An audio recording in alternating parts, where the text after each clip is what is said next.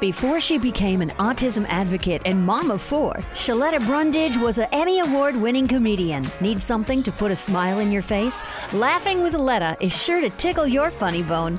Check it out, but pee first and make sure you ain't drinking nothing when SheLetta's on a roll. That way you won't have anything to clean up when the podcast is over. Most people say it, but I'm living it. I married a man just like my daddy. I remember I was probably 12 when my dad was supposed to be going to the store to get something for dinner. Like my mom was making a meatloaf and she was out of garlic or mushrooms or something, whatever she needed. She's like, Larry, run to the store and get me some garlic and mushrooms and accent so I can finish this meatloaf for dinner. He was like, All right, baby, I got you. So my dad leaves, right? And he goes to uh, what we think is the store.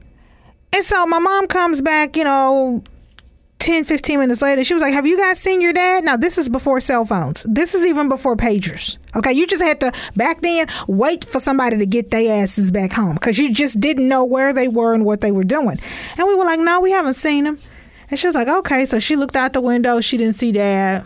No dad anywhere. Okay. About 30 minutes later, she was like, Have you seen your dad? Did he come in? Did I miss him? We were like, No, he nobody came through the door. So she went back in the kitchen. She was like, You know what? I'm just to have to fix this meatloaf without what I need so we can go ahead and eat and do whatever it is that we need to do for the rest of the night. Because this was a weekday. This wasn't like a weekend, right? And so she finished dinner. We ate without him, which we never do. My mom's really old school. Like, even if she prepares her meal, um, and it's done and it's time to eat, she's not gonna feed anybody else in the house until her husband eats. Okay, we could be sitting there starving to death with our stomachs touching our backs, smelling my mama's home cooking and homemade cornbread, and she will not let us take a taste until my dad got home from work, got settled, took a shower, read the paper, relaxed, and decided it was time to eat. yeah, yeah, my mama don't play by her husband or her pots. And we knew better than to touch anything because she does all the serving, which I enjoy doing that too. But, you know, is every man for himself when it's time to eat. If you say you ain't hungry, you can eat later. If there's nothing left, God bless you. So, about two hours went by, and then we started getting worried. We were like, well, did dad have an accident? You know, wh- wh- where is he? What happened? We got one car. You know, this is back when families had one car, no cell phones, no pagers, no way of knowing. So my mom gets on the phone and she starts calling his friends and, hey, have you guys seen Larry? Calling a couple of relatives. Maybe he said he had to run an errand or visit somebody before he came back home and I wasn't listening because I was getting dinner ready and the kids are here. Nobody heard from him. Nobody talked to him. Two freaking hours later, my daddy comes in the house um, and says, Hey, everybody. Now, mind you, at this point, the meal is done. We've eaten. We've cleaned the kitchen. Mom's checked homework. We took a bath. She did our hair. It was up in in our do rag. We had our pajamas on. We were settled in. You know, the clothes were picked out for the next day. It was time to go to bed. All we were waiting to do was say our prayers, right? So my daddy comes in the house two hours later. Hey, kids, get up. Come on. Well, I want you to come outside. I want y'all to see something. So we like, woohoo, what happened? Something's going on. Daddy's excited. So we all jump up. We get ready to run outside. And the way the house is set up, we got to run through the kitchen.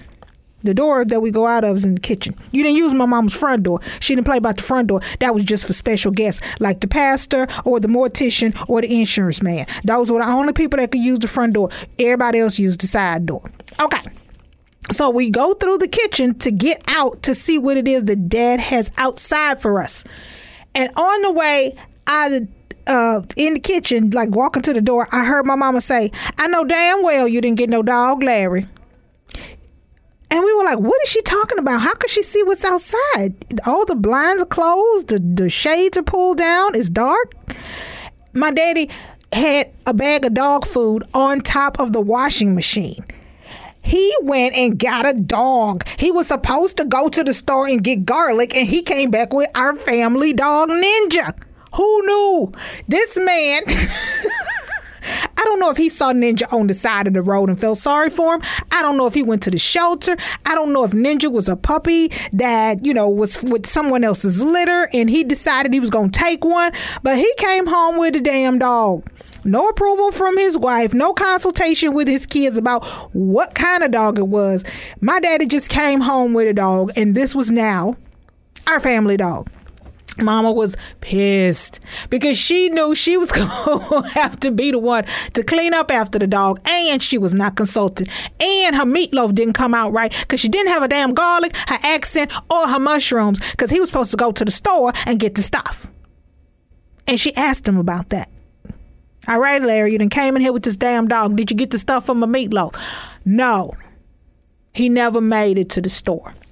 Fast forward 30 some odd years. This morning, um, we realized we don't have any bananas.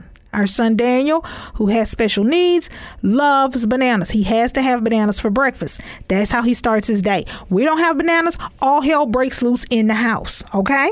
All right. So we wake up. I'm like, oh my gosh, Sean, we don't have any bananas. He was like, okay, I'm going to run over to the Hy-Vee because, you know, we won like a whole year's worth of free groceries from the Hy-Vee, right? He said, I'm gonna run over to the Hy-Vee.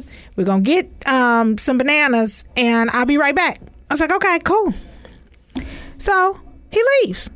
Kids and I wake up. I feed everybody else except Daniel. I make sure my father-in-law, who lives with us, that I take care of, he's got his special meal. I even sit down, have me something to eat and some coffee. Get ready to start the day. And so I didn't even realize it because the kids are playing their iPads and they're, you know, doing some schoolwork and everything. And one of the babies came to me and said, Mom, where's dad?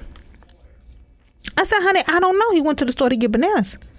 They said, Well, Mom, when he left to go to the store, it was still dark outside. It's light now. Do you know where he went? No, I don't. I don't I don't know where dad went.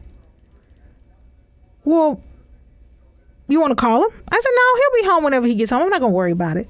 And so we went on with our day, and I was like, well, you know, we don't have these bananas. Daddy must be making full fledged groceries at this point. I mean, you know, when you got a family of seven, you can't just run in the store and get bananas. There's always something else you need, right? So I'm figuring he's got his list. It takes a couple of hours to go grocery shopping for these Brundage babies.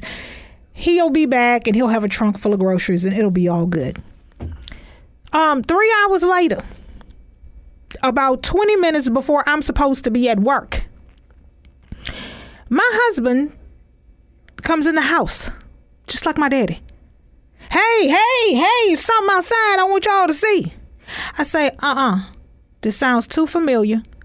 I hope it ain't no damn puppy. Because I already told Blois Olson, who's been trying to get me to get a dog for my kids, I don't want any puppies at the house. I got enough butts to wipe and clean up after right now. I don't need anybody else dropping poop in my house.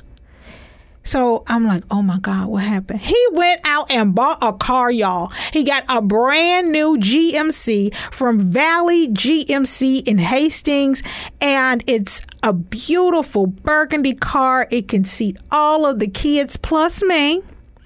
And it's clean, it's nice, it's pre owned, certified, whatever the hell that means. And it just, it looks great. I mean, it's a it's a it's a beautiful car, but he didn't even tell me he was going to get a car. Okay, he wasn't supposed to be in Hastings at Valley GMC getting the car. His ass was supposed to be at the Hy-Vee getting bananas.